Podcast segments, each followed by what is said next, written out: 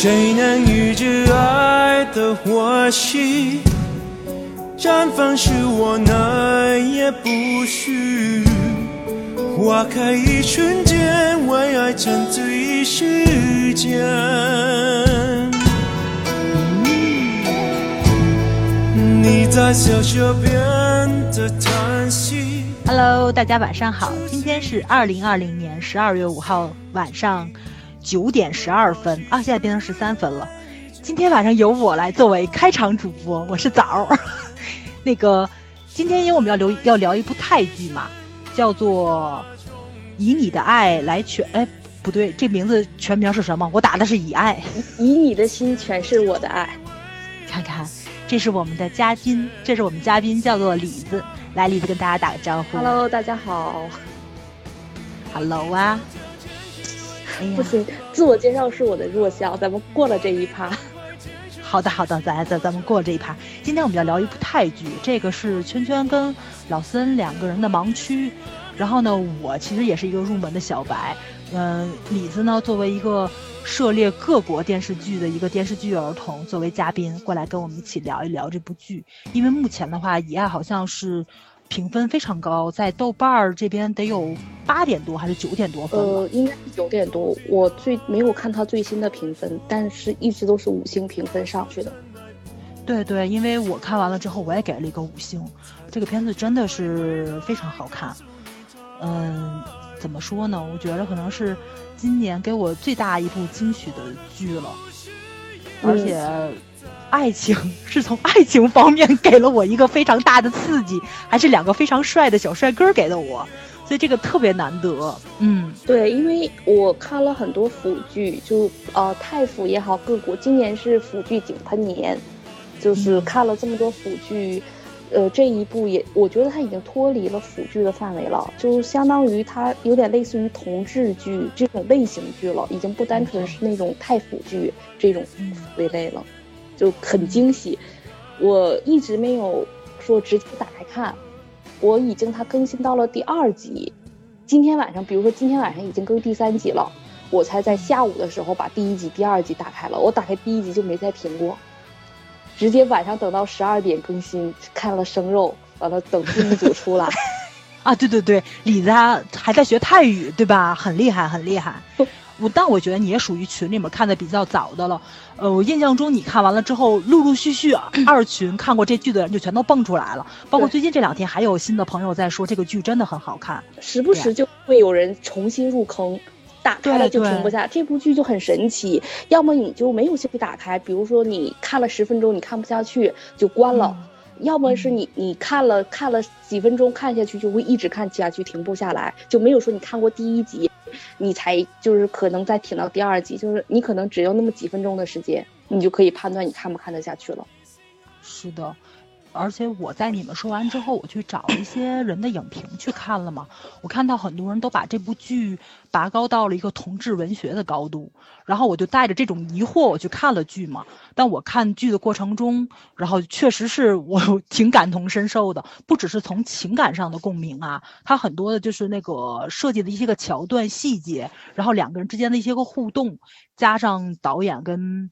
导演的那个打光啊，然后剪辑的一些个手法啊，你看的过程中就是有很多那种意向性的东西，就它指向的其实不是特定的两个人的爱情，其实是某某一个群体了，代表性是非常非常强的。对，对所以我们两个人从咱两个就聊一聊对剧的观感吧。就是嗯你有为什么喜欢他，有什么推荐的理由吗？还要给我们科普一下，因为我特地让李子去查了一下这两个小演员。对，嗯，来给我们哎科普科普。嗯咱们就从一开始这部剧怎么来的吧。这部剧中文翻译叫做《以你的心诠释我的爱》，它其实它一开始定的名字非常简单，就是 BKPP The Series。BKPP 就是他们两位主演的名字的缩写，BK 和 PP，就是 BK 就是嗯里面那个公，完了 PP 就是呃嗯德。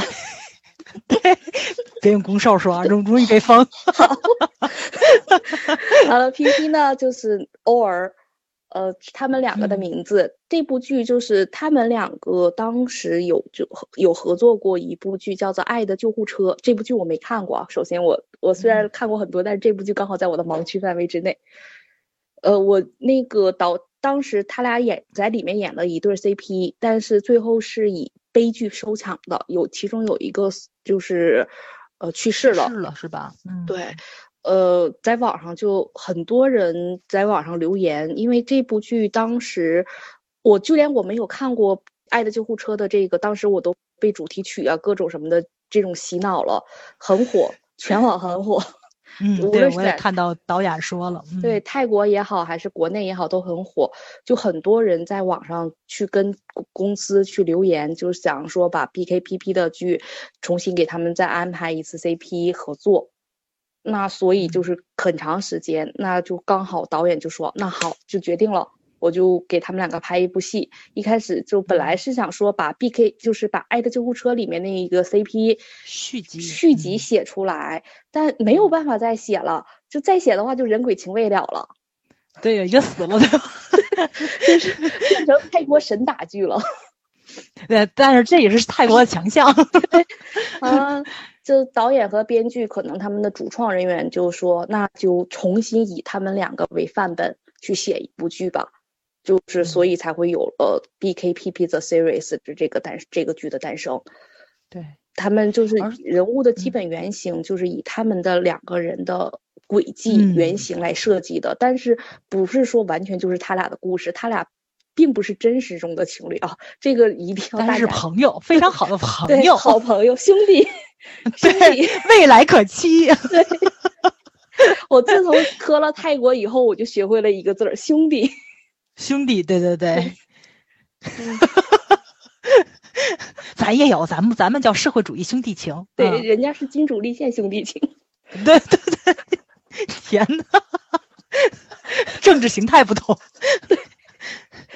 嗯，而且我看了，好像就这里面很多的那个剧，就是剧情的一些个怎么说呢？编写两个人好像也参与了创作，对吧？因为有很多他们两个人真实真实发生过的剧情，就是那个生活中的故事，在这剧情里面展现出来了，包括补课呀什么的。嗯，就是他会采集了他俩的这种生活轨迹，因为怎么说，就是他们两个是进同一家公司。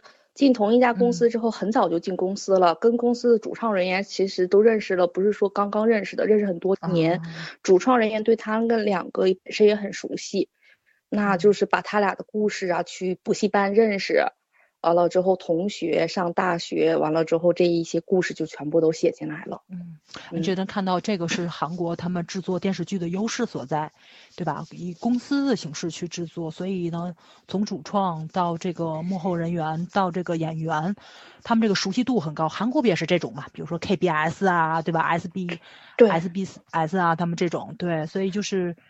包括咱有时也也也会去聊某个男明星是哪个电视台的亲儿子，对吧？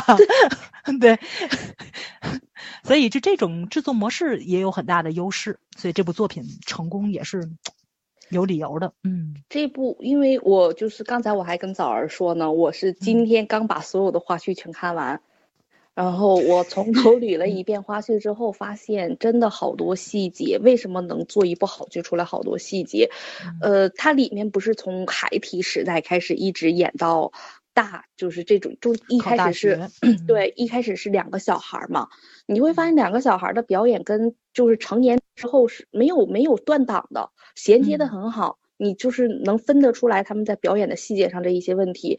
他们是两个小孩在拍摄的时候，先嗯让两他们都是在一起做那个 workshop，就是那种练习室。嗯工作室，呃，让两个小朋友看 BKPP 拍戏演戏，就是学习他们的，让两个小朋友学习动嗯作，还有就是那个你看剧了，你会发现就是德有的时候就是很有效的，还有动作什么的就很有特，就是个人特色，对，那让小朋友去学这一些，完了让大人先演，让小朋友去学，完了之后让小朋友再演。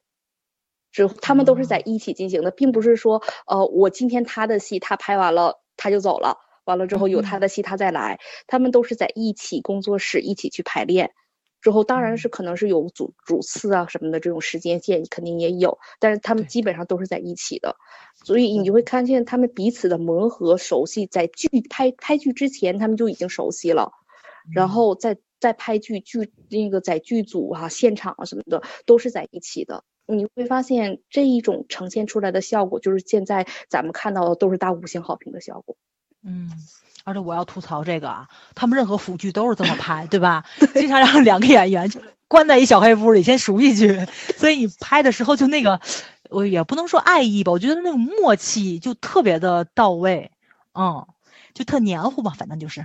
对，就是首先拍爱情嘛，你最起码得熟悉，你不要说我一伸手，你下意识的去躲一下，因为就是不是说你演出来的，很多他们我们看。太傅，或者是看一些好剧什么的，你会发现就是有一些，呃，你碰到你，你不用去躲，你的肌肉都是紧一下的。对，就是有一种就那种紧张感、戒备心，你是能体现出来，能能感受出来。但是这个是没有的，他们演员真的很放松，这也是就是 CP 粉们刻太傅刻的那种风生水起的原因。对我就是这么刻进去的。对对对。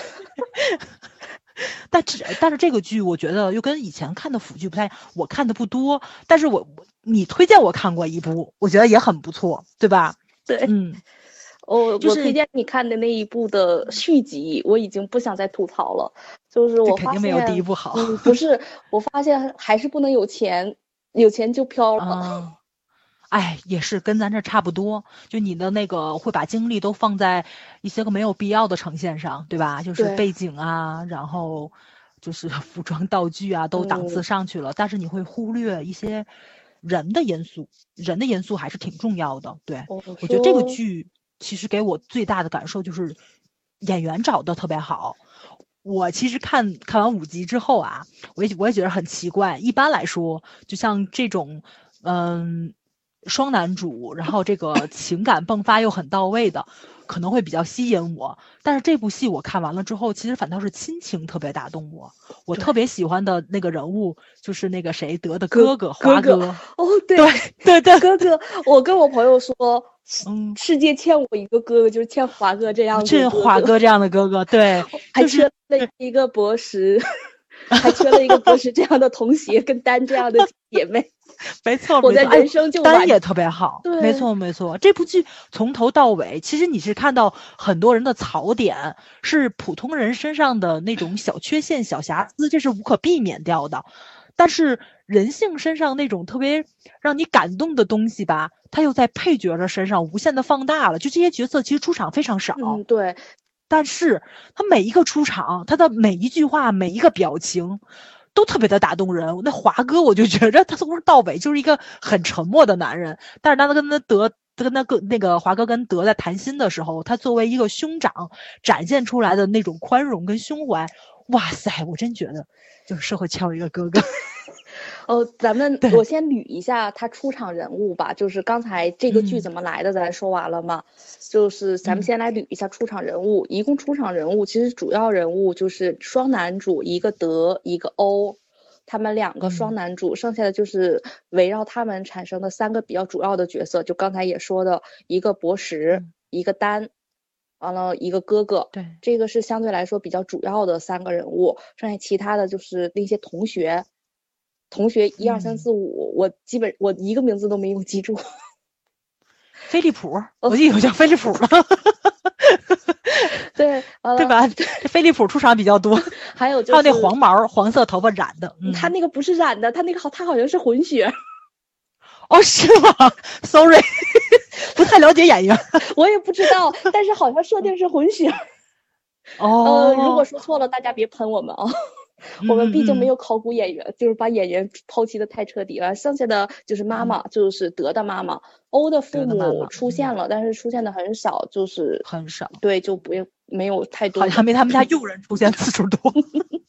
不要这么说，企业家比较忙。啊，是的，是的，没错。嗯，呃，那这这一块就是这是主要的出场人物，那主要就是讲德跟欧两个男孩的故事。他导这是导演的原话，导演就是想拍两个男孩的故事。嗯，他没有说，而且也确实是把镜头放在了两个人身上，其他的细枝末节出场其实是非常少的，很少有人去打扰他们，所以他们的感情处理的特别的水到渠成，没有什嗯么第三者撕逼呀、完了之后嗯去还要说什么那个我要我我跟另外一个人先谈恋爱呀，完了之后去磨磨唧唧的，之后再回来再去不确定这些，他把这些枝枝末节全部都砍掉了，就是两个人的感情变化，完了还有周围人就是怎么说？我觉得他呃，尤其刚才说的那个三个配主要配角博士丹哥哥三个嗯。菩萨，没错，确实是三个菩萨，嗯，对。他们两个人能走到一起，我觉得三个人起了非常大的作用，是的，就是这些，他把配角的光辉的一面全部都出来了。而且德的妈妈，她虽虽然说就是呃一直在围着德和欧那个德跟他哥哥华哥转，但是他把一嗯。个母亲的形象，因为他妈妈应该是单身，就是单亲单亲妈妈，爸爸很早就去世了，了之后把两个嗯孩子拉扯大。那这一种母嗯亲的形象，她没有说过多的去煽情，各个更多的她，但是她通过几个场景，马上就把这个人物立住了。尤其是她妈妈最感动我的一块儿是，就是她知道德把升学的机会放弃了，他妈崩溃了，嗯，就是那一块是最打动我的。没错，尤其是当时是丹先跟他吵的架嘛，丹说的是你对不起的不是我，你对不起的是你的母亲，就是他妈妈的不容易，可能在很多人的心里面都是很明白、很了解的，包括那个谁，就是德一直没有踏出，嗯。怎么说？承认自己出柜的这一步，很大的原因也是可能他对他的妈妈跟他的哥哥有很强的责任感跟愧疚心理在。对，所以他这个其实他这种心理层面的把握，没有用过多的剧情跟什么去渲染，都是三两句话带出来的。但是就这种怎么怎么说呢？我觉得这也不能叫细节，我觉得这就是导演特别高明的地方。他没有卖惨，他没有就是形容这个欧的生活有多么的华丽小王子，他也没有讲这个德的生活多么落魄。这其实其实是可以说是跨跨阶层的两个男孩子相爱了。但是这些东西在青春期的时候，不是造成他们不能相爱的主要原因。这个对吧？就他没有把这个就是聚焦到这方面，他其实就是两个人认清自我，就是找到自己心心灵归宿的这么一个角逐的这么一个过程。哎，我就觉得这个拍的是非常非常的到位，因为他真的是很了解青少年的想法。这其实就是青春期两个躁动的男生，然后爱上了对方，互相试探，然后呢，嗯，当发现这个可能会有一些社会上的这个这叫什么来着，就是有色眼镜蹦到自己身上的时候，他能不能够扛受到这个压力？他出柜，其实这真的是一整个群体的问题。他就是把两个人身上的东西放大了，放大到一整个青春期男孩自我认知的这么一一个事情上。这个聚焦的点真的是非常非常的高明，嗯，对，就而且也是也挺让人感动的。唯一他俩唯一相爱的唯一障碍就是他们两个彼此的内心，没有其他的，这就是说世俗啊，或者是其他的嗯阻拦，只要先。而且我觉得这个也是所有出柜人的第一步吧。你首先你要能正视自己的内心，你才能真正的跨出那一步。你在其他在面临的才是说其他的阻碍。这一部剧嗯就是把我就放在第一步了，我我不去想其他的，我就是放在第一步，把自怎么去正视自己的内心这一块儿拍出来了，就很好。没错，没错，对。哎呀，就这种自我认同感，其实说白了吧，并不只是同志要面临这个事情，是所有青春期的人都会面临这个事情。就是比如说一些升学的压力，然嗯后就是你荷尔蒙的一些个变化，然后就是你从一个小孩儿变成了一个成人，就是他那种很微妙的东西，就就跟很多人说你怀个孕嘛，为什么会得抑郁症，其实是是一样的意思。这是你本身荷尔蒙的一个变化，是你无法改变的这么一个成长的必经的一个过程。他这个东西是拍的，其实是挺到位的，而且你要把这个抛除开同志的层面，就以青春期的角度去看的话，这两个孩子也是成立的。他所有的东西那种逻逻辑自洽，是他剧情上最优秀的一个地方。嗯，很合理，他是所有的东西是水到渠成、流畅合理的，不会说是让你觉得很飘，呃，这个世界离你很远，不是的，就是可能他这个事情就像是就发生在你身边的故事一样。没错，没错，包括咱去年，去年是去年还是去年那个电影《少年的你》看完的时候，大家都觉得周冬雨啊跟易烊千玺啊，就展现青年人或者说是小孩儿的那种层面的心灵上的一些个东西特别到位。但是说句不好听的话，咱们什么时候会面在就是青年人会面临这么残酷的社会？现象社会的这种极端的事件其实是很少的，但是这部影片，这个你你你的心全是我的爱，对吧？对，他这个所有展现的五集，展现的所有的这种心路历程跟问题，所有的青年人都会遇见的。即使你喜欢的不是同性。你喜欢的是异性，可能你也会面临这些问题，因为你看那个谁德跟丹两个人谈恋爱的时候，那种若近若即若离的那种很多的压力啊，就是为什么说一定要升学之后再去表白？一般喜欢的话，你是压抑不住喜欢的。但是这个丹他为什么能这么理性？其实说白了还是没有那么爱，对吧？因为德他丧失理智的时候，完全就把自己的梦想让出去了，这是非常严重的一件事情。这也是丹跟他。爆发吵架的一个主要原因，他都不是因为你不爱我，是因为你把你的梦想让出去了。在单这里，梦想是比爱情重要的东西。对，就是你放弃的是你的未来，你的人生，你怎么能因为另外一个人放弃自己的人生呢？这个事情在单身上是不可能发生的。没错，就是有一段，你记不记得？就是他们两个去写生，就画那朵花颜色的时候。丹丹丹发现他的那个心不在他这儿，就是没有完全注意到他的一些用意之后，丹马上非常就是很暴躁，但是马上就冷静下来说：“我最近不想跟你去把精力耗在你那儿，我要继续画画，我要继续学习，我要我要完成我的梦想。”这是他的第一步，这是他的第一个念第一个想法。嗯，我就说丹这个性格真的是，呃，不是说剧里他有多好，而是我说咱每一个人就是说。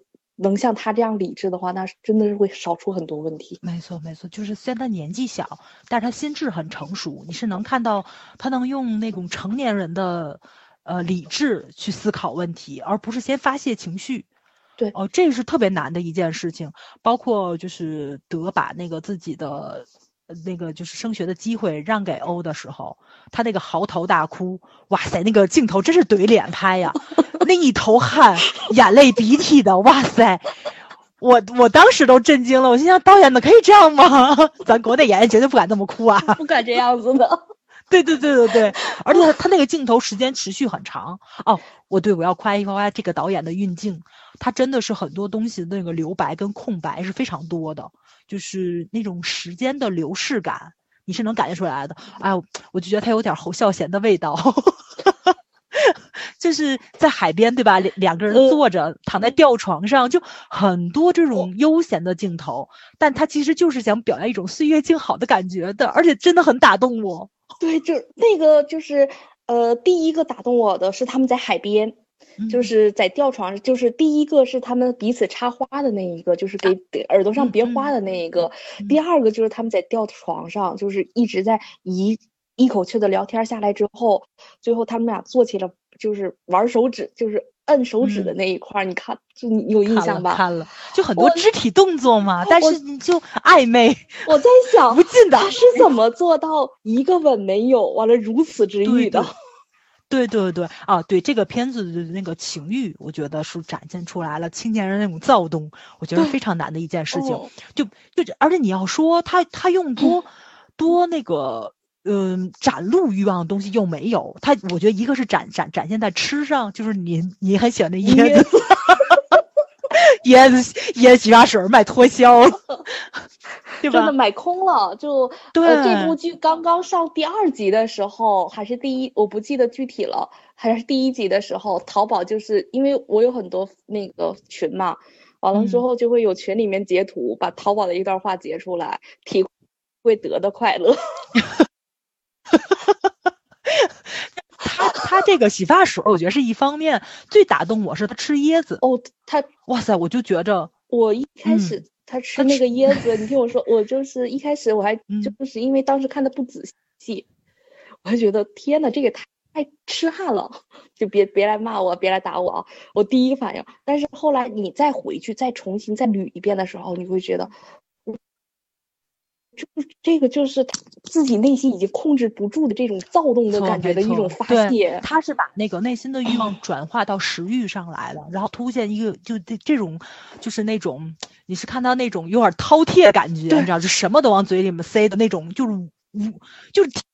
填不满的那个感觉，然后就这种镜头展现的是特别那什么，就是你看到会觉着哇，就是太情欲了，简直是。还有一个我觉得就是颜色，就是那个德不小心看到了丹的内衣嘛，他的内衣上恰好也是绣的扶桑花，只不过是紫色的，它也是深藏蓝色的底儿，上面绣的紫色的扶桑花。啊，我觉得他他那个内衣也很好看。跑个题啊，然后之后就是他们两个人在海边互相给耳朵上别那个红色的扶桑花。所以最后那个丹在试探德的时候画了一朵花，他去填色嘛，他选了红色。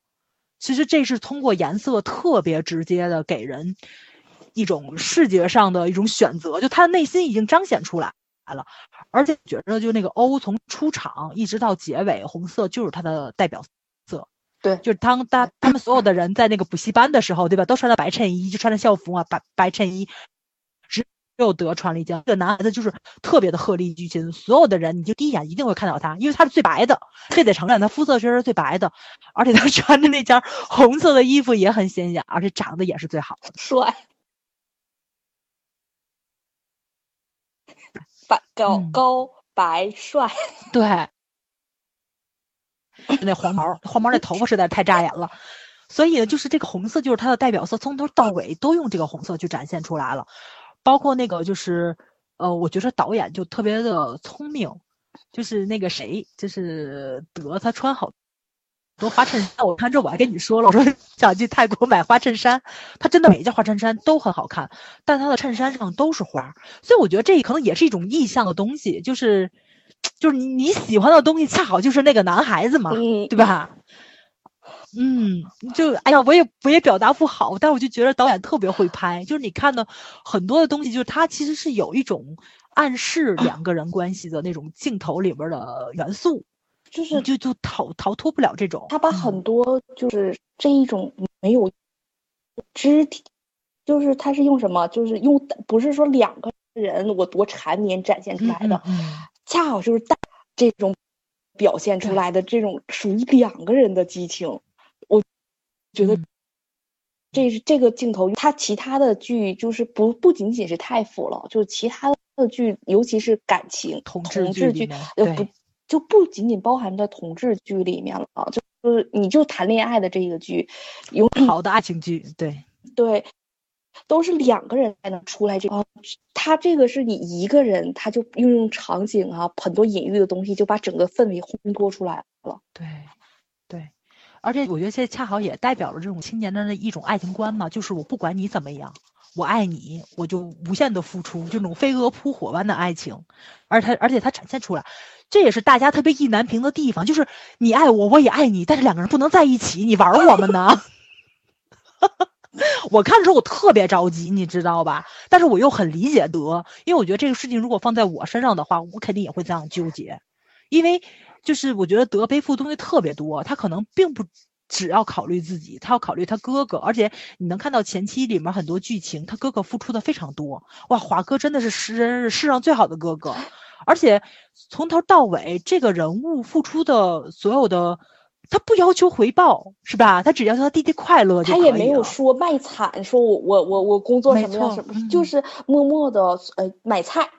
就是你看他出去工作，正常来说，这这种工作的话，他买菜什么的，应该家里交给小的或者留在家里的去做。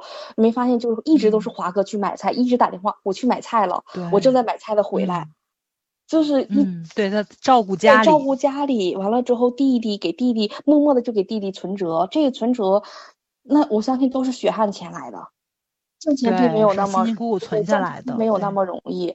完了之后还有妈妈这一块，而且德。他这个人设置是他属于华裔，就是是在啊对华裔就是福建人对吧？对，完了华裔，你看他相对来说他会更传统一点，他们就是是的家庭周围还有周围邻居啊会更传统一点。你你还记得就是德没呃，告诉他妈，我之后会通过高考考上的。如果你在意邻嗯居。的朋友的说法，就是邻居街坊的说法，那我还是会嗯。考上的嘛。就是你只现在不嗯。告诉他们就好了。就是这一嗯。种，他他们那一种，就是说跟中国社会其实很相似，都很相似，对，就是说都是邻居，完了之后认识几十年了，哦，都知道嗯。他考上大学了，什么这一种的，完了之后怎么样怎么样的，而且那个祠堂，对吧？其实也是有一种意向在的，就是打破禁忌传统，因为这个东西，我觉得他妈泰国可能没有，这个东西就是咱们南方很重视的，咱我我们北方其实也并不是很重视祠堂这个东西对。但是你去南方旅游的话，你会发现很多就是那种 CBD 的地方，竟然还有一个小祠堂在那里，就是这个东西不能动。对，就是就是这种根基的东西，你是不能够打碎的。他们南方确实很重视这种，而而且他们家是福建人，他肯定是有这种血统或者说这种传统在里面。对，嗯其实怎么说，呃，他即使说泰国开放，但是也没有想象中的那么开放。是的，啃头发，所有的床戏都啃头发，这我们都理解。这是一个，这是一个非常分裂的国家，就是卖淫合法，但是它又是一个佛教国。完了，它是有十八种性向的国家，但是你在嗯电视上你看不到亲吻。没错，没错。呃现在也能堕胎还堕胎还违法。对，就是这个这个国家很神奇。我对我我越了解这个国家，我觉得这个国家越神奇。嗯，这是一个神奇的国度。在了解他们国家文化的时候，你也会产生一种兴趣，因为跟咱们毕竟是差别非常大，很对吧？就嗯嗯，他们那种开放与保守，我觉得还挺有意思的。其实我觉得这点跟香港有点像，香港其实也是，就极度开放，但是极度又保守极度的保守。对没错，那种极端的东西还挺让人着迷的。对呃，咱们再说回去，呃，我就嗯是他这个剧里除了爱情，一开始就是第一集最打动我的是友情。嗯，就是第一集其实并没有说刻画说两个人的爱情，虽然说咱们看这部剧都知道这部剧是爱情剧，两个人的剧，但是如果你是单看第一集的话，他演的就是所有人咱们所有人面临的友情的问题，是的，就是嗯你是我世上最好的朋友。对，嗯。完了之后，我对你的担心、占有欲、委屈、在意，包括就是说我想方设法引起你的注意，但是我发现你嗯。从来没有注意我的那种愤怒感，因为他就是嗯他去管那个发了 IG，完了之后把自己的那个捯捯饬了一番，发了 IG，发现一顿刷评论和点赞，发现没有没有，对，就是这种人家欧愤怒随便一发三千多条。啊，然后这种我觉得就是他把就是这种不仅仅是说他有没有爱情的问题，这可能是咱们普通人友情都会面临的问题。是的，是的，就是那种你对你好朋友的嫉妒，对，然后还有一种就是只想他成为你自己的朋友，不想嗯他跟别人也这么亲近的那种嫉妒。对，还是挺微妙的那种感情。对他把嗯这个事情，就是你你不去想他俩去是是情侣恋爱之后会恋爱，嗯他光这个友情他就已经烘托的很好，就是他把这个描述的，就是第一集他把友情什么双方性格什么都立起来了。后来我看嗯花絮，呃，就是导演就讲嘛，他们就是我觉得泰国这一块儿很沉得下来，就是呃。日韩、日本和韩国都是这样子的，他会提前让你，我会提前帮你把人物所有的全部都立起来，让这个人嗯物你演的这个人物对你来说，他的性格，他为什么会有这样的性格，怎么造成他这样的性格，全部都跟演员，对嗯。嚼碎了、掰烂了，喂给演员嗯，让演员理解他，完了再去呈现，再去呈现他，再去再去练习，工作室练习，完了之后再拍戏，这种这种花絮，咱能看到剧本唯独，对吧？嗯，嗯，就不仅仅是唯独了，就是唯唯独可能只是说那一种我我最表面的、最开始的一些准备工作。对嗯他连说这个人物，呃，导演说到就是说，呃，嗯说话的时候就是很多人问会奇怪，嗯呃，好朋友吵架吗？小孩儿吵架吗？为什么就是可以就是就不说话了？因嗯为一开始那他俩导演给他俩的人设就是都是很两个人都是很自我的人，嗯，就是都是那一种你不来找我说话，我是不会主动找你说话的人。嗯这个就是他两个人的人设。然后就是德就是那种好胜心非常强，我一定要争 number one 的这种人设。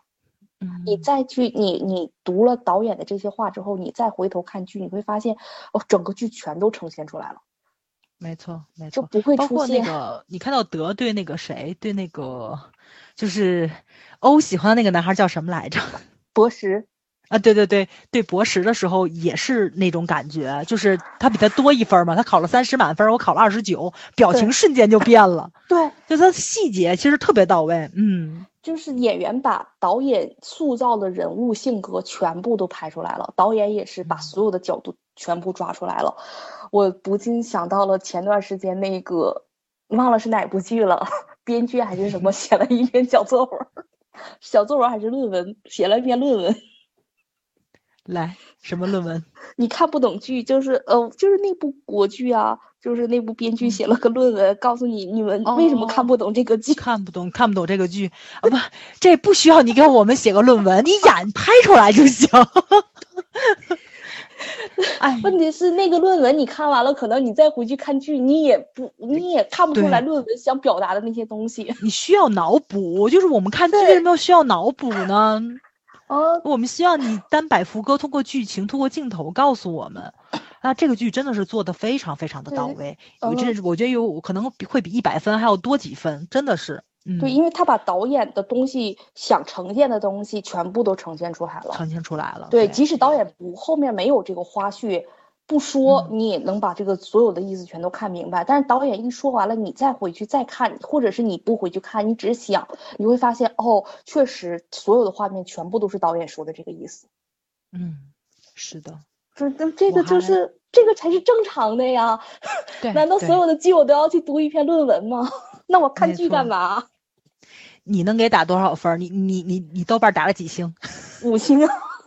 我也是五星 啊，真的是，我觉得我觉得他那个九点多分一点，水分这个水分没太大完全没水分，真的是没水分，嗯。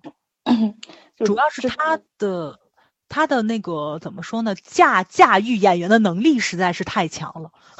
对，而而且这部剧他拍的很用心，就他们找了，就是因为他们涉及到那一些戏腔啊，完了之后在嗯戏里面那些拍戏中戏，完了还有说中文，他们找了专门的戏曲老师，就是我不懂戏，我不懂这些什么唱具体唱什么戏，但是他们找了戏曲老师去教他戏曲腔的发音，呃之后又找了嗯中文老师去去补习中文。全部就是说，这一些全部都是演员自己去学完了之后去表达出来的。但是演员相对来说用的功夫就很很长，但是演员能沉得下去心去学、去去感悟这些东西。他们的中文说的是很不错的，呃对比于咱们看了这么剧里面那个中文发音，强的不是一星半点儿。对，是的，看看日嗯本，这事儿就这事儿真没法吐槽，日本连英文都说不利索。我我我每次听日剧里面的英文，我都觉得我白学了。对对对，基本靠猜，你知道，我我我到了好久我才知道，就他们就是每年圣诞节，然后这中间播广告的时候都会要都要说一句圣诞快乐嘛，那个 Christmas，对他们 那 Merry Christmas，我刚知道是圣诞快乐，我这听了好几年日剧，刚知道。就是我可能他日日剧看多了，有一些简单的日常的日语对话我都能听明白，但是他说英文我真的听不懂。一句都听不懂。是的，是的，一句都听不懂。就但这一句的中文说的真的是很好，说真的很嗯好了，因为呃，就是会有人说啊、就是他们中音发音中文发音怪，你要清楚，他们不是中国人，这个没错。大家看剧之前一定要一定要清楚了解到，他们不是中国人。这不是槽点，这都。对呀、你你就说句实在话，咱们南方北方的普通话说的都不一样。这东东北人总觉着自己的普通话最标准了，其实呢都是他妈方言，对 对吧？对，所以我说吐槽发音的就完全不必。你看的是一部泰剧，完了之后里面是里面人家也不是说设置设置人设是中文，人家里面设置的也是人家去学的中文，嗯你何苦说去揪人家发音呢？就太没有必要了，而且这个中文，我觉得是他们两个人表达爱意的小密码。可以吗？对，可以哦。还有就是，就是那个叫什么来着，帮倒忙。哦哦，我真的，我我没有想到我会通过看泰剧学会成语。哦，就那个如如实地界是吧？我我看完我也去查了，这是什么意思？我真不知道，我没有。我也不知道。对，第一次见，而且他做的那个小插画做的非常好，我觉得那德特别有做手账的天分，而且最后这些个东西都落在了他们两个人，就是那个，就是让出那个大学名额的时候那个交锋，对吧？用图片去交锋，对，就是所有他们两个人想说的话，你是说不出口的。那个，因为那时候感情太复杂了，然后所以就都会用这个学的中文，或者说用用一些个泰文。我特别喜欢那个谁，就是欧。找了一大段话，然后啪啪用红笔都划掉，就留了两个字“不要”。哇塞，小哥哥简直是太帅了！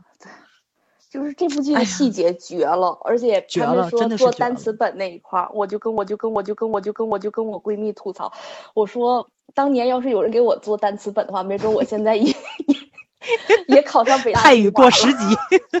没有，我也考上北大清华了。我朋友说，你得先找一个喜欢你的人。嗯，特别扎心。没错，没错，而且他做单词本的时候，其实也是一种试探。刚开始是想气那个欧，对吧？但是后来没有给别人做的时候，我就觉得那欧坐在那，整个人都傻了，手里还攥着一个单词本。哇塞，我觉得他这所有的细节都能对上，是让你，嗯，担心、放心、信心、舒心。舒心，对对对。然后，哎呀，他那个就是还有一块儿，就是从友情开始，他就是就后来就变质了嘛。就这些所有的都是他，就是友情在变质之后，就是开始在彼此的拉锯的试探。哦，就是在那个他那个呃说自己自己第一次的时候。自己还还有第一次的时候，完了之后，他突然之间得看到那个欧跟其他人也说了嘛，完了那个欧那个时候还说啊，大家都是朋友嘛，没什么不能说的。德回去就在他上课的时候，就突然间跟他同学说，我还是哦呃，对对对对，所有人都觉得莫名其妙，有病啊。哦，他这所有的互文做的特别好，就前面有，后面必须呼应上。而且你你你记不记得，咱当时看泰剧时一直在吐槽，所有泰泰国电视剧里面都有游泳池，这部戏终于没有了。所有的所有的水戏，大海在海里拍的，都是在海里拍的。对，完了之后实在是太美了。嗯，对，完了之后还有一个呼应点，我觉得做的也很妙，就是他们两个当时去要去约着晚上去，就是背单词、练习单词、干单词卡的时候。呃，欧约了很多朋友一起嘛，那时候得落差就很大。完了之后，那个时候，呃，欧也是说，哎，大家都是朋友，我我就叫了。后来等他们到度假村之后，等他们到度假村之后，欧那个终于跟那个博士睡在一张床上了。完了之后，博士跟那个就是欧说，啊，我们一起新年去旅行吧。这个时候。欧已经感觉已经变了，他说：“哦，那好啊，我叫着朋友一起。”就是，然后博士的表情就变了，对，博士的表情就变。所以这个是欧的一个心理变化程度。他一开始可能只是单纯的，真是把德当成自己的好朋友，但是感情变了之后，那跟博士那个跟博士再回来跟再跟博士在一起的时候，那他就不自觉的把博士就放在好朋友那一块儿，那就不会想说在两个人单独的去干什么了。没错，这就这个戏其实好就好在所有的人在清楚了自己的感情归属之后，都没有玩那种一脚踏两船，或者说是，嗯，欺骗某一方的这种戏码。包括那个丹特别生气的质问德说：“你是不是在利用我的时候？”其实那个德做的很多的事情，他也是想印证一下自己到底爱的是谁，他不是故意的。他不是说存心想要欺骗这个女孩子，所以就这种，嗯，我算忠诚吗？我就不管他是忠诚于谁吧，忠诚于自己还是忠诚于自己爱的那个人，但是他们都没有把这个感情这个事情往猥琐跟那个，就是让你无法接受的龌龊的那一方面去进行。我觉得这还是挺干净的，就是导演对于爱情认知还是比较纯粹的。对，对，感情就是两个人的事情，无论好与坏是两个人的事情，你去把第三者拉进来，那就是不道德了。就是对对你是两个人嗯的话，我不爱你，我爱你，我不跟你在一起，怎么着都好，是你们两个人的事情。但是这个时候，嗯你如果因为你们两个出现问题，去去拉第三者入场或者拉第四者入场，那这个就不是说感情的问题，这个是本质的问题，那就是坏。嗯，而且他们两个人感情变质最主要的一个原因就是两个人都很诚实，都向对方坦诚了自己最最最隐私的那个想法，对吧？就是你说出来会觉着很矫情，有可能会让朋友对你有一些个负面的看法，但是他们两个人都勇于说出来了自己真实的想法。我不想让你跟谁谁谁出去。然后呢，就是我刚刚那样子，我生气，我不是我不是因为你，我是因为我自己心情不好。我为什么心情不好？我给你说出来。然后就这种坦诚，其实我觉得就是也特别值得咱们去学，不管咱们是成人还是就是初入情场的生手，就是你都要去学学习怎么样把自己的情感告诉对方，因为你只有跟对方说清楚了，对方才不会误会你，这是最主要的一件事情。不管他知道了真实的你是什么样子，是接受你，还是跟你彻底的划清界限，但是这个事情你是一定要说的。对，这也是咱们有时候看国产偶像剧就特别接受不了的地方，什么都不说，什么都靠猜，而且猜猜的还猜到一起去了，两个人越来越爱对方，骗谁呢？你说说？我我这个就是没有办法，国这个国产剧让我没有办法逻辑自洽的地方，对，对我无法理嗯解，脱离了正常人能理解的范围，还是说我不正常？我看我看现在那些那些年轻小姑娘们看的都很欢快了。嗯，就是就是他们可能会觉着，就世界上有另一个我，特别知道我的想法，就是你就跟我就是同同同一个人，你是我肚子里的蛔虫。但这个事情啊，除非他要 PUA 你，一般来说是不成立的，对 对吧？他如果想图你点什么，他 PUA 你，他肯定会你想什么他说什么，但一般来说都不会的，因为那个人他不会把全副的心思都放在你身上，也不是你肚子里的蛔虫，你想什么是什么。大多部分时候还是需要咱们去坦诚自己的，不管是爱情、亲情还是友情，因为咱们有时候也需要跟父母坐下来去谈这些事情。你包括得这么痛苦的原因，也是因为他的痛苦没有办法跟自己的亲人去说，他只能够去折磨欧，对吧？因为只有欧是跟他是相爱的，这个秘密只有他们一直在说秘密嘛，秘密因为这个秘密只有他们两个人知道，身边的朋友们也是靠猜。就是博士很聪明，对吧？因为博士一直喜欢欧，所以他能够感觉出来。其他的朋友也也在窃窃私语，他们是不是在交往？就是这种，但是他们也不能肯定，所以这就是一个你不能宣之于口的秘密。但是当那个谁，当德跟华哥说了之后，我就觉得这个事情其实是有解决方式。你你能看到亲亲人，他爱你是最主要的，别管这个事情他接受不接受，但他爱你，他爱你，他就将来一定会接受。所以我觉得华哥那话说的挺对的，就是就是得你幸福了，妈妈才能放心。所以你你你爱上谁都是正常的，这个事情哇，我觉得这个话说的简直是太高明了。对，哦，那一段说的太好了，我觉得那一段嗯其实是华哥最打动我的地方。没他那一句话的原话我我有记下来，来然后说一下，嗯。等一下，我我换过去。嗯，而且我觉得就是就是那个谁得哭的时候，华哥说你你你就是个爱哭包。他说一会儿把妈妈吵醒了，瞬间他就堵着嘴哭，对对吧？那声音就压抑住了。哇塞，我就觉着这哥俩简直是太了解对就是方了。他嗯他就是他跟华那个华哥在天台上嘛，完了之嗯后，华哥一开始说的那一句台词是，华哥说了一句，我还以为你失恋了呢，你喜欢嗯他你就去追好了。嗯，就是他不他那个他不喜欢你，你就去追他呀。就华哥把嗯这件事情非常举重若轻的就说出来了。没错，嗯就是在他眼里，这就是一个很简单的感情问题。你又、嗯你又没失恋，你喜欢他而已呀，那你就去追呀。这这有什么难的？就华哥嗯这种、这种底气一出来，就会让人觉得哦，这个事儿不那么大，没有对，大不是个大事儿。嗯，，对。完了之后，他就华哥说他妈妈那一块儿，我觉得很感动。他就是说，嗯呃，就呃妈妈那边如果有有一天你做好准备，你就跟他说，如果他能嗯理解的话，你就很幸运；如果他不嗯能理解的话，你也不要惊讶，这很正常。你给他一点嗯时间，他会他如果知道你和不爱的人在一起不快乐，他也会不快乐的。嗯就是他他就会把妈妈这一块说的很很透彻，妈妈理解嗯。你，那你很幸运。嗯，但是他不理解你，这很正常的事情，时间会你也要给解决一接受切，嗯。对，时间会嗯。给他会时间会给你们最好的一个解决方式因为时妈妈看到你长时间你跟喜欢的人在一起，你快乐，妈妈也会快乐。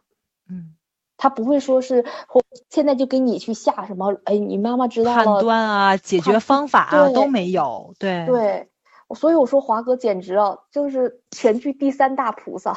嗯，又当爹又当哥，哎呀，我觉得这哦真是，嗯就是他就是把一切事情把这个可能是影响得一生的事情，嗯，就非常简单。就是有的时候可能是说你跟我别人跟我倾诉，或者是我跟别人倾诉，别人越紧张，我其实越紧张。没错，他反而觉得这嗯件事情越不重要，我慢慢我心定了，我可能自己已经有判断了。没错，对，我只是说我还不确定我的判断是不是对的，这种迷茫。而且我觉得，我觉得德其实是有答案的，对他的答案就是他爱不然他不可能这么痛苦。对他看那个博士跟欧告白的时候崩溃了，对对，哇塞，绝望。那一点演的真的是太好了，就那个泪水跟那呆滞的表情交相辉映，看得我都心酸了，我都。对，就嗯是那一种、哦我最爱的人已经已经我已经没有机会了，因为嗯已经有一个人居然可以在大庭广众之下去跟去他承认这件事去承认喜欢他，去跟他告白，他可以在。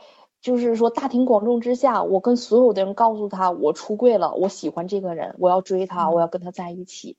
这种这种勇气是我不具备的。那如果在于得来得觉得也会内心觉得欧跟博士会更幸福，因为博士敢承认，所以他才自己才绝望。关键是他说出来之后，你会发现气氛非常好，没有人觉得这件事情怎么样。老师都说，那我们把时间留给他们两个当事人去外面自己解决。我觉得老师也非常好，对就在那个氛围，你就会让人觉着这这个一个男孩子喜欢上另外一个男孩子不是问题，这只是接受与不接受，就是双方两个人的事情，你们两个人外面自己解决，咱们继续自己的课堂，对吧？课堂上的问题。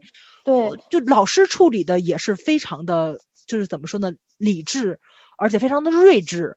我觉得可能这是很多成年人都不具备的一种要素，一种素质。嗯，就是真的是可能是国情不一样，或者是他们已经高考完，就是觉得，因为毕竟泰国是一个十三岁就可以发生第一次，没没不能结婚，没有到法定结年龄，但是它普遍开放，就是在于这儿，它十呃平均数十三岁，哇，好早哦。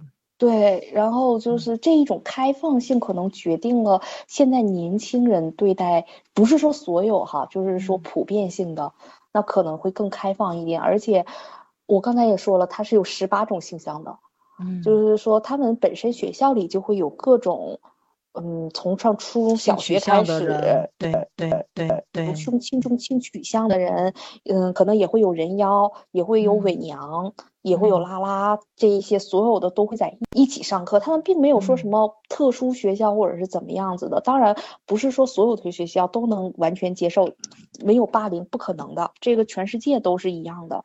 但是更多的是他们这一种会更多元化一点，完了让大家会觉得，尤其是年轻人现在觉得，哎，谁没有一个男朋友或者女朋友呢？都是这种想法。嗯嗯，所以大家，就首先你要敢于承认，对吧？要承认自己是什么，这是第一步。嗯完了博识，你看就是即使，而且不是说我知道你是 gay 或者是你是同志，你是拉拉之后我才去敢追你，就是说我嗯。首先，尤其是一开始欧去试探博士，是我不确定他是不是喜欢男人或者喜欢女人，那我首先我要接嗯。近他，看他是不是排斥我，他如果不嗯。排斥我，那他就是有可能接受我，那我就要去追他。嗯，就是就是这个也不是说欧自己一个人，而是代表了整体，就是说现在年轻人的这一种。我并不是说我看到了你先出柜，我再去追你，而是说我对你喜欢，有可能性，我就去表达了。嗯我喜欢你，我想跟你在一起，在这个不是说涉及到我爱爱不爱你或者怎么样的，那我喜欢你，我想跟你在一起，我就会试，试不行我就、我就嗯止损。对对对对对对对，这也确实是不行我就止损，这这个也是很正常的一种心态，呃值得表扬啊！我觉得就是哦那种得不到就要死要活，这也挺要命的。对，就是我之前有问过，我说那个就是记得在群，忘了是不是咱们群了，呃，问那嗯个德跟丹这样那个是不是属于出劈腿？我说不是劈嗯腿，就是在泰国有一种相处模式叫做交谈。交谈是交谈交谈是什嗯么意思呢？就是我没有跟你确定恋爱关系，但是我觉得但是还在暧昧期，对，嗯那我可以交谈，这个交谈的时间可以从一个月、两个月、两年、三年。我觉着咱们两个是不是看星期五看多了？这是整个就是接受度超级高。咱们其实我觉得特别需要老孙，就是由于还有天天这种三观正的人来板板咱们。对对对对对，不不是，确实啊，我觉得这个下限低点没有关系，没有关系，对接受度比较高，不犯法就可以了。所以说，他们不在于，就是说这个不属于出轨，他们可能同时嗯跟三四四五个、五六七八个人同时交谈，就是说，呃，有的甚至交谈还不止于交谈，就是聊天，就是再进一步。但是只要没说我跟你谈恋爱，你是我女朋友，嗯我就还是在交谈。但是其实这跟国外的约会文化差不多，对，就是就是先试行与不行，就是他们会把觉得确定恋爱关系的这个事情更严肃，比上床这件事情还要严肃。对咱们国家其实那个轻重的那个等级是反着的，咱们是觉得上床是一件很。就是你有性生活这个事情是很严肃的一件事情，但是你可以交往，你可以确定恋爱关系。国外我觉得是不是的，就是，呃，感情会更严肃一点点。其他方面呢，是你的一些个其他的需求，不管是心理上的，还是身体上的，还是生理上的，这是你的需求，但是你就要满足自己，不然人活着多没劲呢。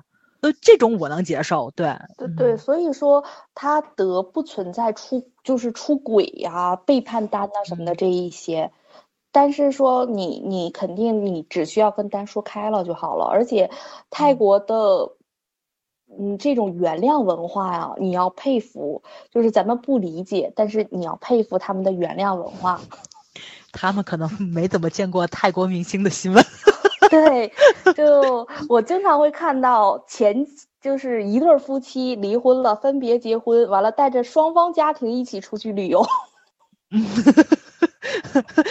很开明，很开明，我觉得挺好的。然后嗯呃，正式公开场合扇小三儿，完了之后转身回嗯来跟小三儿一起合作拍剧，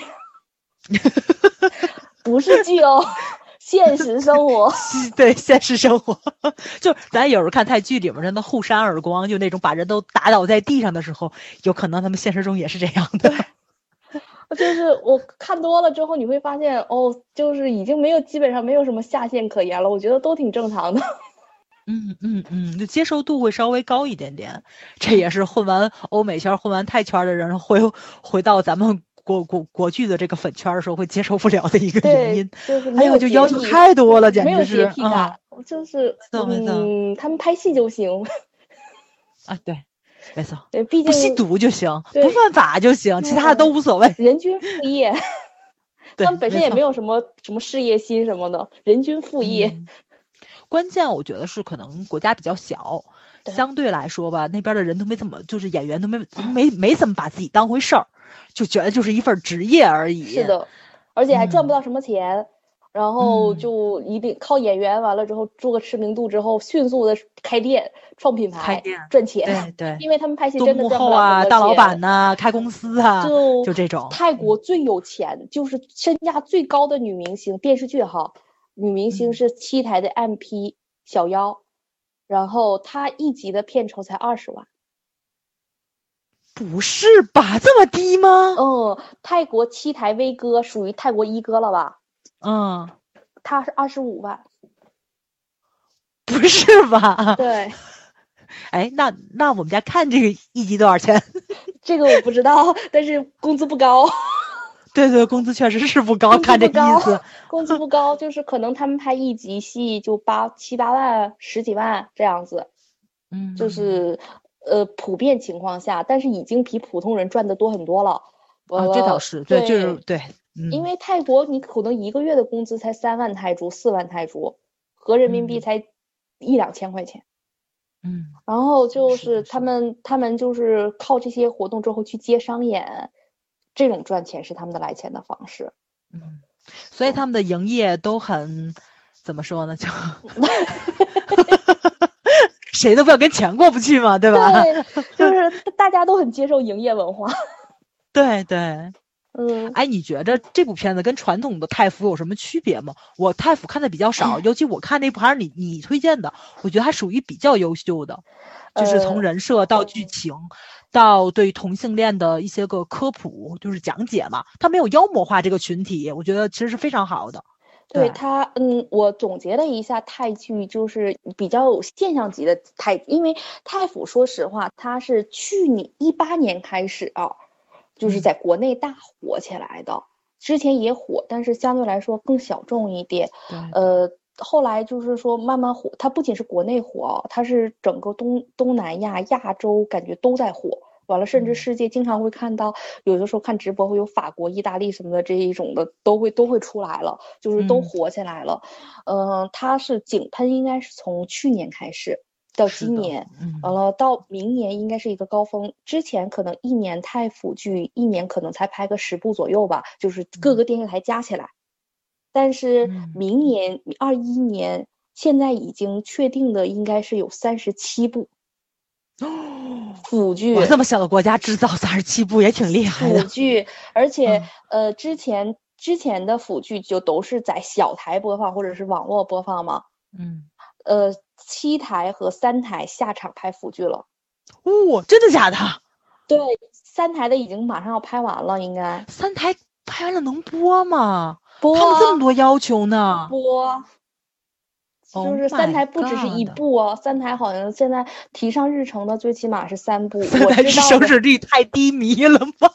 真的是低迷，就问就是就是无论是在哪个国家，国内是单美来钱快，对吧？跟单改来钱快，在国外一样，就泰国、日本、韩国一样，欧美所有的欧所有的腐剧来钱最快。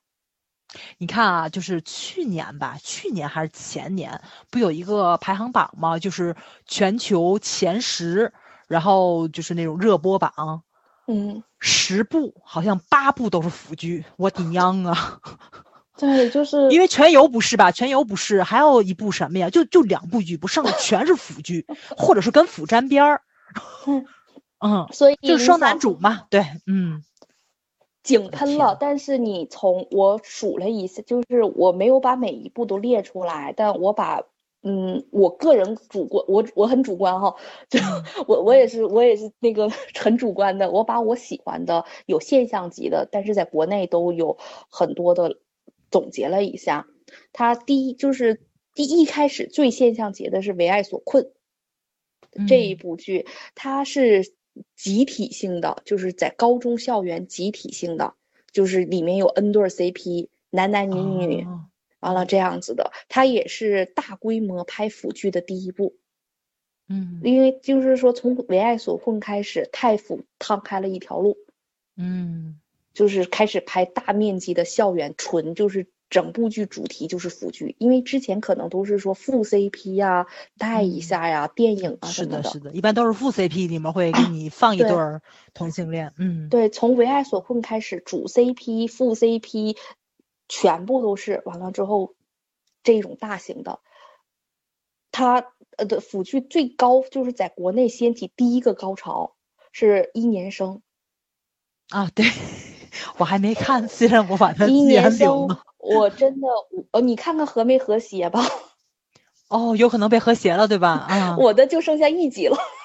不哦，有可能行，还给你留一集，不错不错。你别说你那个了，我这恐怖片儿每次进去里面没了，对，一片纯白，特别纯洁。是的，是特别纯洁。他一年生全剧应该就呃，就是那种两个还是三个亲吻没有了。就没有什么激情戏或者什么的。一年生他一共两部，第一部是校园，第二部是职场。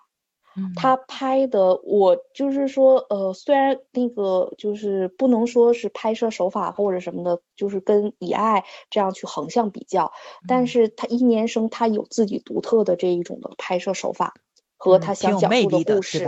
对嗯他把就是说大学新生入学的困惑，因为泰国它有那种自己的泰国校园文化。呃，嗯我新生入进到大学之后，我要参加集体活动，我参加集体活动要受到学长的支配，霸凌，完了，对对，我要先经历一圈霸凌，嗯完了之后，我我接受所有的学长的那个认可之后，我融入了校园，这是证明我融入校园的一个证明。当然，嗯学长的霸凌很多都是说那一种设计好的，嗯，但是你知道他是设计好的，你也很生气。是的，是的，就跟那个美国的那个青春片儿一样，就大晚上童子军集合，往上跑圈儿的那种。对，就是这种。完了之后，让你青蛙跳啊，让你就是只要是学长提出来的，你不能拒绝。得照做。嗯对，完了就是这种大学新生进去跟制度，新生跟制度的冲突，那传统一定是对的吗？我为什么要遵守传统？那嗯新生就会提出这样的质疑。但是为什么会有传统？传统为什么保留了这么长时间？就是嗯说，他把这些事情全部都娓娓道来，完了两个人的哦感情水到渠成，并不是说那一种我看到你了，天雷勾动地火我就爱你了，嗯，就是就有就是过程的，对吧？是有过嗯程的，而且他戏配分配的很合理，无论是从友情，就是学长那的同学圈儿的互相的友情成长，完了新生这边的同学圈儿，呃嗯呃男男 CP 的爱情，男女 CP 的爱情，人很多，但是你每一个都能记住，嗯就是它非常精彩。这是第一部讲校园，第二部是职场，职场就是说我一个新新人进入到大进入到企业，完全的一个新人，那不合理的工作，所有前辈就是把应该给你的、不应该给你的工作全都推给你。跟跟咱这儿一样，对，就是你看到之后就我靠，真的是。这是全球文化，全球文化。对，你在拍，就是在拍咱们自己的日常啊，没有光环，嗯没主角没有光环，就是嗯我也要加个加班到三更半夜，跟跟那个爱人也没有办法，没有时间相聚，然后也会有各种问题，就是他拍的就真实感真的实真嗯实到来，剧本又很扎实。嗯这个一年生，呃，他从一年生开始，也是进入了国内，进入了太府 CP 的狂欢吧。主要是大家你看啊，就是刚刚李子介绍这些个，都说泰国就是以什么狗血虐恋啊为主，但你看到人家也是有剧情片儿的，人家的爱情戏也是有剧情在里面的，人家除了讲爱情，也会讲其他的东西，这可是咱国剧里面没有的。我说的还只是腐剧呢，就是真的是腐剧在泰国，它虽然说现在井喷了，但是小真的众嗯。很小众，那个年代还很小众，它就是很就这么拍下来了，完了之后一年生之后就是，呃，有不同类型的，像就是《恶魔的浪漫》。爱来了别错过，这些都是校园剧，《逐月之月》呃，《逐月之月》我是跟大家说那个推荐一下，颜值真高，它的颜值至今为止 让我觉得是在 top 级别的。就是剧泰国里面的，对，他的剧，他《逐月逐月》像什么？他更像是咱们的言情小说。嗯就是你要说它有什么剧情，其实就是很简单的恋爱故事，豪门子弟的恋爱故事。它不仅是豪门子弟，还是校园月亮。呃呃，我这里解释一下什么是校园月亮哈。泰国呃，咱们这这边不是会评校花校草吗？但都是嗯民间、民间评的，就是说呃约定俗，就是说叫着的，大家大家就是说私底下喊叫的。着玩儿，嗯对，泰国是每个大学都会新生入学就会举办最先一开始的活动就是举办院草、院花、校，啊完了之后把所有的院系的那个校院花、院草评出来之后去选校草、校花。但是在泰国的校草呢，就要叫做校之月，叫月亮，男生叫月亮。完了之后、这也是那个谁德川的那个 T 恤上写的那月亮是。也是因为这个吗？应该不是，那个是高中，高中还没有这一说。就是泰国大学的这种叫院之月，院那个校之月，就是说属于校草级别的。竹月之月呢，它的所有的主创全部都是月亮，不是校月，校之月就是院之月。完了之后，他们主创都是帅哥美女是吗？就是整个剧，整个剧哦，说说错了，就是整个剧的主演就是 CP，就围绕所有的故事全部都是月亮之间的故事。哇哦！而且以所以颜值很高对吧对，泰剧很多就是泰服之前就是参差不齐的，是颜值真的参差不齐，就是有的可能是只有一个能看，或者是一对儿能看。这一部《逐月之月》是从一到最后全部能打，是我至今为止见过最符合月亮的一部剧。我跟你说啊，虽然咱今天讲的是以爱，你信不信？大家听完之后都去看这部剧。绝对的，我跟你说，太了解咱们的听众了。哦，就是，但是这脸是很重要的，剧情没有不存在的。这句话放前面，没有剧情啊！大家看完了不好看，别怪我们。就是你，但是你看脸能看完，看完一套，我我还二刷了呢。天哪！啊，之后我想问你，你会二刷老狐狸吗？不会。有脸也不行，看来剧情还是很重要的。他的我说的他的没有剧情是不会让你说有探讨欲望啊或者什么的，就是很白开水的剧情。老狐狸的那个是，就真的没剧情。那那个是折磨，那个对我是一种挑战。我宁可你没有智商，你也不要硬掰智商。嗯，对，是的，是的，是的，没错。哎，你还别说这点，我觉得泰泰剧这点挺好的，他不给你硬掰，对吧？我就给你展现，我就是傻白甜。对，我们编剧就是傻白甜，你爱看不看？对，嗯，我我就是傻白甜了，你看不看吧？我我我我没标榜什么，我我要传扬真善美什么的，没有，我就是傻白甜，我就是恋爱剧。完了之后，他从傻白甜上的逻辑上也是自洽的，就是里面所有的人设他不崩，这点还是挺重要的一点。你不是你看了前面觉得哦他是个什么样的人，到后面演着演着就变成了你完全不知道的一个角色了，觉得是三四个编剧写的剧本。泰国这个倒不会，就真的是你如果从前面你就觉得这人很傻的话，看到最后一集他还是个傻子，不会变的。嗯。对，是的，他会傻到底的。完了之后，傻白甜会傻白甜到底的。你有的时候你说你们就是说大家在骂国剧女主傻白甜的时候，我是在想，你们是没有看过泰，没看过泰国的，笑死了，简直是。对，呃，之后再说回来，《逐月之月》之后，就是我还想推几部，我私心，我这些都是我私心推的啊。但是就是还有一部《深蓝之吻》和《爱情理论》这两部。呃，深深蓝之吻呢，它就是也是校园剧，但是，呃，它这个是怎么说？是我最爱的一部剧，很狗血，就是它涉及，嗯，对对，你爱看狗血，我爱看狗血，它很狗血，但是它把两个，就是两个人的恋爱情所有的波折拍出来了，嗯，就是家庭，妈妈其实就是。其中就是说，那个就是一一个其中一个男主，他的妈妈隐隐约约知道他出柜了，但是都不点破。完了之后，这一种的挣扎呀什么的，这一些他的纠结呀，因此跟爱爱人产生的矛盾呐什么这些全部都出来了。那因为他不敢坦白，爱人没有安全感，导致第三者很容易的进来。就是不是说出轨，而是说，嗯，制造他俩的矛，给他俩制造矛盾，想让他俩出现问题。那这一种，就是说他把这些拍的都很好，而且画面各个方面都非常美。嗯，还有另外一部就是《爱情理论》，《爱情理论》拍的有点是什么？豆瓣爱好者必看的一部电视剧。为什么？他把所有，就是它里面的两个主角是传媒系的，传媒系的大学生。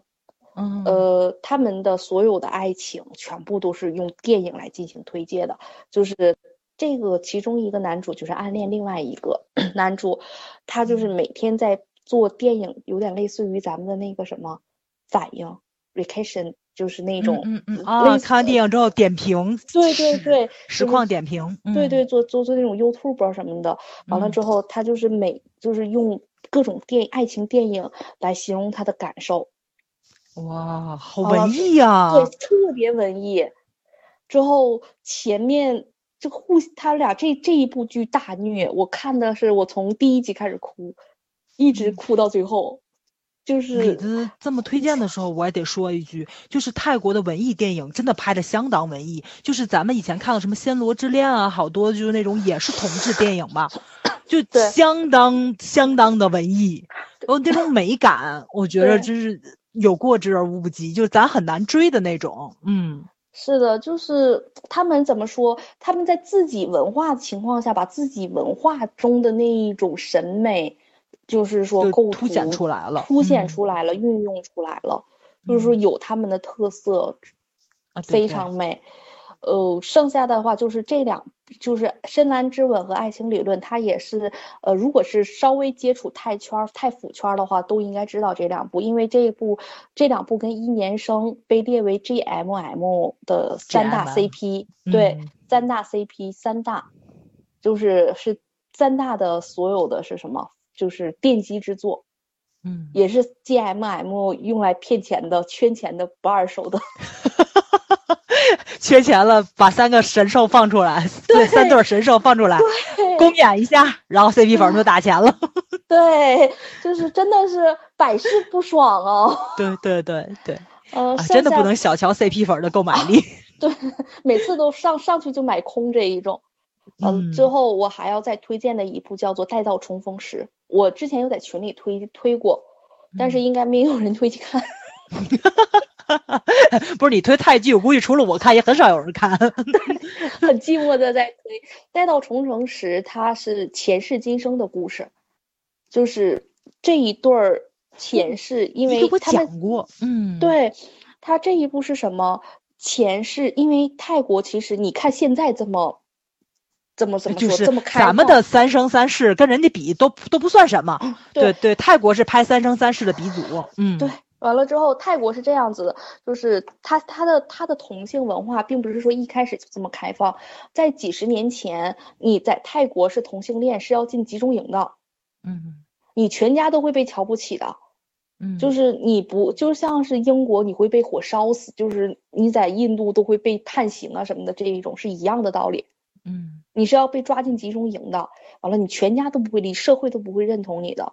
他们带到重逢时的第一世，就是两个人在这样的，就是在那个封建的社会，就是不在几十年前相爱了，嗯，相爱了，完了之后，家族又是很有地位的家族，两边都是很有地位的家族，嗯，那家里不理解，就是他们已经很抗争了，在不断的抗争，最后终于崩溃了。就是自杀了，对男就是男主男主自杀了，就是他扔下了他的爱人，在当着他爱人的面，就是他父亲一再的逼迫，完了之后有在有一天，终于他父亲又又来又上来找到他们，完了之后他当时崩溃了，完了男主自杀了，嗯，他爱人看到他自杀崩溃了，嗯，完了之后他也自杀了，殉情。对，就是他们两个同时就自杀之后，就是转世主主要剧情是在现代他们重逢，就是整部剧情都是说为什么叫待到重逢时，就是说他们到现代重逢之后发展的爱情，就是他们两个的记忆一直都是时有时无的，啊，就会慢慢的唤醒以前的那个前世的记忆，对，就是一直会做梦，完了之后知道我要找一个人。我我我就爱这个人，完了之后他们在现代其实就很美好，这种就是说很玄幻了。我我第一眼看到他的第一眼，我就知道他就是我要等的那个人。这个妹妹很眼熟。然后，呃，之后他们就是在。又相爱，相爱之后，他们现在面临的问题已经没有说社会家庭的问题，而且他们两个很玄幻的一点是，他们两个分别投胎到了对方的家庭。哦，就是换了个爹，换了个妈，对吧？啊，对，就是已经不是呃，可能已经是在下一辈了，就是说，但是都是对方的家族。嗯，对方的家族之后，因为他们两个的自杀对两方家族那种伤害，就是也很大也嗯很大。就是说，你之后所有的家族之后也不会再干涉你是不是同性恋，是不是怎么样子。是就是吸取教训了，其实就是罗密欧与朱丽叶，对吧？对 嗯然后就是，但是这个就是后面自杀的这位，一直、嗯他其实是怨恨的。啊，有怨恨，得消恨，嗯对你，你你你抛弃了我，你怎么敢抛弃我？你你你你你你当着我的面，你放弃了自己的生命，然后嗯这一种完了之后，你这他放弃生命之后，他一直最亏欠的是他的妈妈，他的妹妹，不是他的姐嗯姐，他的侄女，嗯就是这一些家庭什么的，这一他每一次看到相关的照片，他不知道这个到底为什么会哭，但就会一直哭，就是那种愧疚感。他自杀记忆之后，没有了，但是情感还在。对，就是对家人的这种愧疚感，说已已经不是说我因为我的爱情，我给我的家人造成了这么大的伤害，这是他们的愧疚感表达都都表达出来了。嗯就是这一部剧拍的真的，而且那个配乐呀，各个方面用的都非常好，而且啊，对，你要说这个，真的，我觉得泰泰剧的配乐确实是不错，嗯，呃，很少有差的。啊，嗯也有也有，对，不也有话说这么满，也有也有，很扯的也有，毕毕竟我我经历过，我筛了无数的剧，是的也有。能把自己毒死的也有。对，因为老老三看不了泰剧，是因为他觉得泰语就是特别像吵架嘛，就是那个就就嗯接受不了的那个声音。但是你觉不觉得就是泰语很奇怪？他们说话的时候是一种情境，但是用泰语去唱歌的时候就很缠绵。对，呃，是他们吧是说有那种韵律在，就跟咱们是古诗词、诗词歌赋似的。他们的唱歌嗯好像讲究那种韵律，我我就是这很神奇。我就说他他对泰国从国度到语言都很神奇。没错，没错，没错。对、嗯，啊，我就我就觉得就不喜欢听他们说话，不喜欢听他们说台词，但是我喜欢听他们唱歌。就他只要一放配乐，我就安安静下来了，就就就心就定下来了。嗯嗯这些就是我以上说的，就是还有另外一部，就是我之前给你推过的《与爱同居》。嗯完了之后，你之前也在节目里讲过嘛，就不多说了，因为这嗯一部应该是已经出圈儿了，在国内 CP 榜首一直占据第二的。嗯嗯，就是这一种它，但是以所之前我说的所有的剧，全部有一个特点，他们都是大学校园剧，要么是高嗯中剧，要么是大学剧，就是一直是在校园里，完了之后一直是两个人谈恋爱。嗯，就是还是没有脱离呃耽美，就是说还不是说那就是种局限性挺大的，局限嗯性很大。你可以嗯说他们虽然说在耽美里面，嗯，他们去创造了很多新的拍摄，新表达的很多东西，但是他嗯们还是还是局限在校园、高中里面，还是说在某一个某一个年龄层、某一个小团体，对，没有代表性。嗯。对，但是你后面来说有有一就是从我看了也，因为这这几天陆陆续续所有的预告都出来了嘛，嗯，呃，泰剧也在求，泰服也在求变，是的，是的，嗯，就是真的是们一直在求变化。嗯对，就是他们在一直在变化，完了慢慢他们现在的拍摄的主题已经涉及到各行各业了。就不仅嗯仅是集中在校园了，我可就是说最近在上的有法医跟嫌疑人，哟吼，泰国都拍这种题材了啊，少见。对，完了之后还有就是说那种社会上的有一对儿双胞胎兄双胞胎兄弟，完了之后替身，完了之后就是比比较边缘，类似于那种飞车党、飞车嗯党的这种，就是说底层的。嗯，完了还有就是说，呃，慢慢就是题材多一多样化很多了。嗯嗯，就是说太腐它并不是一成不变的啊，我我舒适圈儿我在校园剧拍的好，那我就一直拍。其实我感觉不是，他们一嗯直在求变，而且他每一部剧就是说呃烂剧有，每一年拍的烂剧有，但是总是会有那么几部剧让你觉得哦，就真的是好剧，就是他嗯能看得出来，你想能看得出来他想表达的东西。嗯对，就是并不是说他的故事拍的有多好，我给你传达什么核心观念了，而是说嗯他无论从配乐、故事、人物，就是说那种，我就一直觉得呃 LGBT 群体的艰难。是的，对，他们在一直在探讨这个核心问题。没错，你就看着，即使是在泰国这么相对比较开明，就是他们对于性别认知比较开放，然后就是所有民众的普及度也很高，因为毕竟就是他们有人妖文化在在这边，你会看到在那样的社会环境里面，其实边缘性边边缘性的人，他们的生存空间还是很狭小的。就他们也是有自己的生存压力、出柜压力，不是像咱们想象中的就很容易。我在以前的节目里面可能讲过这个故事，那嗯，但是可能有朋友没听过，所以我再讲一遍。就是我弟弟他有一对儿朋友，就是 gay，这两个人是在有经济基础，而且想想明白了、深思熟虑之后，先跟家人出的柜，但是双方的家庭都非常非常的不理解，就是就是就是已经闹到不可开交，就就是断绝关系这种。但是因为两个人就已经出社会了嘛，就是有工作又有经济基础，所以两个人摆脱家庭的那个就是叫什么来着，就是速度会相对来说会快一点。而且他们两个人是想的非常明白了之后去说的，跟家人出柜了之后，他们就跟朋友出柜了，把所有朋友请到一起去。我弟后来还跟我说呢，他其中一个朋友问他说：“是你能不能接受我们是这样子的人？”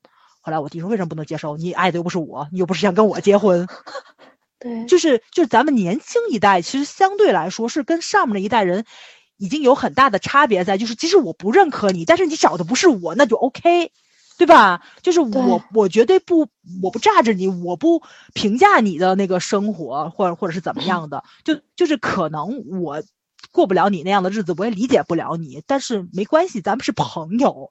朋友的概念就是什么呢？坐在一起吃吃喝喝，你有事情我帮你解决，我有困难你帮助我，仅仅限于此。更多的东西我是不会去介入的。就你你你做手术也不是我给你签字，我就觉得我弟想的还是挺明白的。就是咱们这一代人说句不好听的话，就你也可以说是个人主义吧，对吧？就是个人主义，我我不过多的关心别人的生活，别人的那个就是 家庭或者怎么样的，咱们两个人之间的社会关系就就是局限在朋友这个层面上了。然后这两个小男生，就是因为咱们国家不是不能够结婚嘛，他们是去国嗯外登的记，然后两个人特别喜欢女儿，但是咱们国家的领养制度是是像这种关系，就是男男男性领养女孩儿是有非常多的手续跟标准的，他们两个人不合乎。我觉得就是从他们这个事情上，我也是了解了咱们国家的很多法律，其实是对幼女是有很多的保护在里面的。所以他们两个人是从泰国领养了一个女孩儿回来。嗯，呃，就这是我对泰国就是另外一个认知，就是呃，他们国家就是对于同性恋呃领养孩子这方面还是很支持的。泰对吧国也嗯同性恋，因为他可能不是说以父，就是说个人领养，因为泰国他的领养他会相当于更更支持一点领养，但嗯是他并没有说是，因为泰国至今为止，他也是只是草案通过了同性合法，是的，对的，只是对他草案通依然过了嗯他也没有办法去说同性恋，只就是社会已经一致认可了。没错，没错，就是你是能看到，就是大家出对于出柜这件事情，你有很多的准备工作要做，就包括刚刚我说的这个也是，他们两个人能够就是能过自己想过的生活，最主要的一个原因是因为他们经济独立了，他们两个人有足够的能力去保证自己能够。就是去过自己想过的生活，这个是最根本的一个原因。就是即使你跟家里闹掰了，你跟家里脱离关系了，然后你所有的朋友都不理解你，你们两个人换一个地方，你们两个人是可以重新开始的。这个是最根本的原因，就是你一定要经济独立，只有你的经济独立了，你才能人格独立。是的。嗯，还有另外一个就是，嗯，同性恋，就是说 LGBT 群体，因为不合法情况下，有一个很现实的问题，我如果生病了，我现在急救，没有人会给我签字的，没错，就是没有人给我签这个字。日本日本是日本有收养制度，收养对对，以领养，对对对，对，嗯就是说我在户籍上我领养他，我跟他过一嗯辈子。不是夫妻但是你系。对嗯其他的这些国家，像泰国也好什么的，就是可能恋爱一辈子，但是我可能真正到急救住院的时候，没有人给我签字。没错，是的，真的是，其实这一种是社会上面没有办法避免的事情。这个嗯其实我觉得实际情况压在每一个特殊性，这就是说这一种群体少数性群体身上，对对、嗯。他们身上的这一种现代的社会的不理解，除了嗯。不理解以外，还有各种生活上面的保障其实。这种都不是不方便了，我觉得是对他们的人权受到了侵害，其实是。是的，嗯。他那个我我咱们不说别的，就是说在我自己身上，我嗯。我不是经常会朋友圈儿会发那一些看就是看腐剧完了之后啊就这一种嗯。嘛，然后嗯。我妈有一次给我打了个电话，非常正式给我打了个电话，说你不要再发这些东西了，别人会觉得你是变态的。why 啊，对对对，他们那一代人确实，对，嗯，就是我看这些东西都不敢非让我妈知道，非常正式给我打了一个电话，嗯。后来我发现我忘屏蔽他了。啊，对对对对有时候发东西是会屏蔽但是你嗯看，就是说我还不是说我是出柜了，怎么样子嗯呢？我只是说我看这些发朋友圈被人误会过吗？没有。哦，我有一次在嗯 Facebook 上，嗯在 Facebook 上完了之后，突然间有一个人过来问我嗯可不可以交往，然后发现是同性是吧？我当时懵了。我跟你说啊，真的就是因为我现在这个年龄不一直没有结婚吗？对参加同学聚会不止一次了，有人问你到底是不是哦？Why？为什么独身就要是 gay 呢？就这就就要是拉拉呢？就我很不明白这个事情，好吗？我我后来我后来，因为我有一个哥们儿也问过我嘛，我就问他，我说你也没结婚，有人问过你是 gay 吗？他说没有。我说这这也是一种不，这也是一种性别歧视吧歧？视啊，对这也是一种性别歧歧视啊。呃都嗯同年龄的单身男女，女人就会被问你是拉拉吗？男人就没有人问你是 gay 吗？而且、而且他是男的过来问我你是不是，真的很奇怪这件事情好不好？嗯就是女人不爱男人这件事情，他们接受不了。对，就是我不能不爱男人，我我就我就要爱女人，我不能男人女人都不爱，那就是就那这个更不正常。但是我就是不爱呀，那你能把我怎么样呢？嗯嗯我就是现在的这一种社会，你想咱们这一种还只是说独身承受的这种压力，那何况是他们呢出柜的这一种，我觉得嗯就是感同身受，因为现在就是很多有的时候就是一看到很多，可能咱们做的可能只是说一几句，就是有的时候投票什么的，就是投嗯一、能能看到有投票的话，我都会投一下。因为之前看到一个新闻，就是说他本身他家里没有同性恋。完了之嗯后，他长辈，呃，好像是在美国还是美国那种州立法嘛。嗯完了之后，他他的长辈就拉着身边所有的社区人员投反对票，就嗯因为他嗯他们觉得这个是不正常的事情。嗯对，但是这种反对宗教，嗯对这种反对票，导致了那个州的同性恋法案没通过。嗯之后，这种可能是说，他们可能只是投票，我自己爽了。嗯哦，我太好了，我我阻止了一个违反道德的事情，但是嗯这种法案没有通过，对于当地的所有的性少数群体都是一种莫大的伤害。没错，是的，呃，嗯对，就是这种全世界都很艰难，并不是说只有中国艰难，呃，嗯中国艰难现在在不能提。嗯，是的，但是这种情况还是存在的，就包括我我印象中是前前些日子吧，还是去年，你们深圳不是发生了一起案件吗？就是一个女孩儿在上班第一天被同事强奸了，然嗯。后就是报到警局的时候，然后呢，就是她的同性恋人也出现了嘛，但是警察好像还单方面侮辱了他们是同性恋的身份，然后就是因因为那个同性恋人就生气嘛，打了那个男的，打了那个就是强奸犯，然后呢，但是在警局里面反倒是就是 强奸犯坐在那里接受就是被暴力伤害的这个案子，打人的人被关起来了，然后这个事情还放到了网上，就引发了很多的这种就就这种讨论只嘛，大家只能引起一种讨论，但是实质能解决什么，并不能是很。难的，没错。就大家觉得，就这种问题是发生在深圳这样一个开明、这样一个文明的一个城市，北上深广。我觉得深圳和上海可能是代表了咱们全中国就是最最高的这种开种，放的、最最开放的前沿的一一个城市了，但是并没有。并没有，真的并就是在在在我们看不见的角落，其实还是有很多传统的这种想法，对吧？你你是捆绑的人，没有办法去，你可能说年轻一代会相对来说更好一点。即使我不理解你，但是你只要不影响我，我是能够，就是跟你在同一个社会上面就共同生活的。但是就这种排他性，我觉得没有那么强。但是就是要要明白，这个社会上并不是只有年轻人。对这个社会上可能还有中年人，还有老年人。没有办法的这种对事，就是即使开放如泰国，他们嗯的上层就是泰国也是一个阶级分层很严重的国家，没错，他们是有贵族、皇族、贵族上上流社会、平民，完了一直到就是底层人民的。他们这一种，即使现在的泰国在上流社会，就是上层社会当中，嗯你是同性恋，简直那是就也是差不多是死罪这一种，你给家族蒙羞啊！嗯，你你你包括人妖怎么来的，其实也是社会底层的人。是的，嗯，没有办法，是生活所迫去来的。哦，说到人妖，我想到一部剧，嗯我一定要强推一下，叫做《娘娘腔日记》。我看过，很搞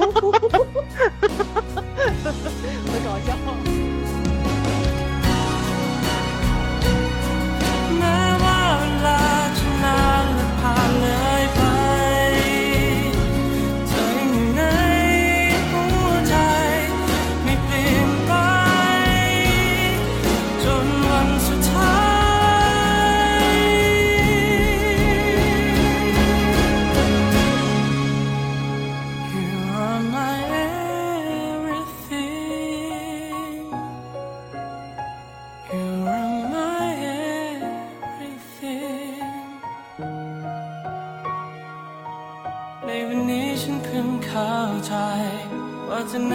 ค่ามากมาย มากกว่าสิ่งใด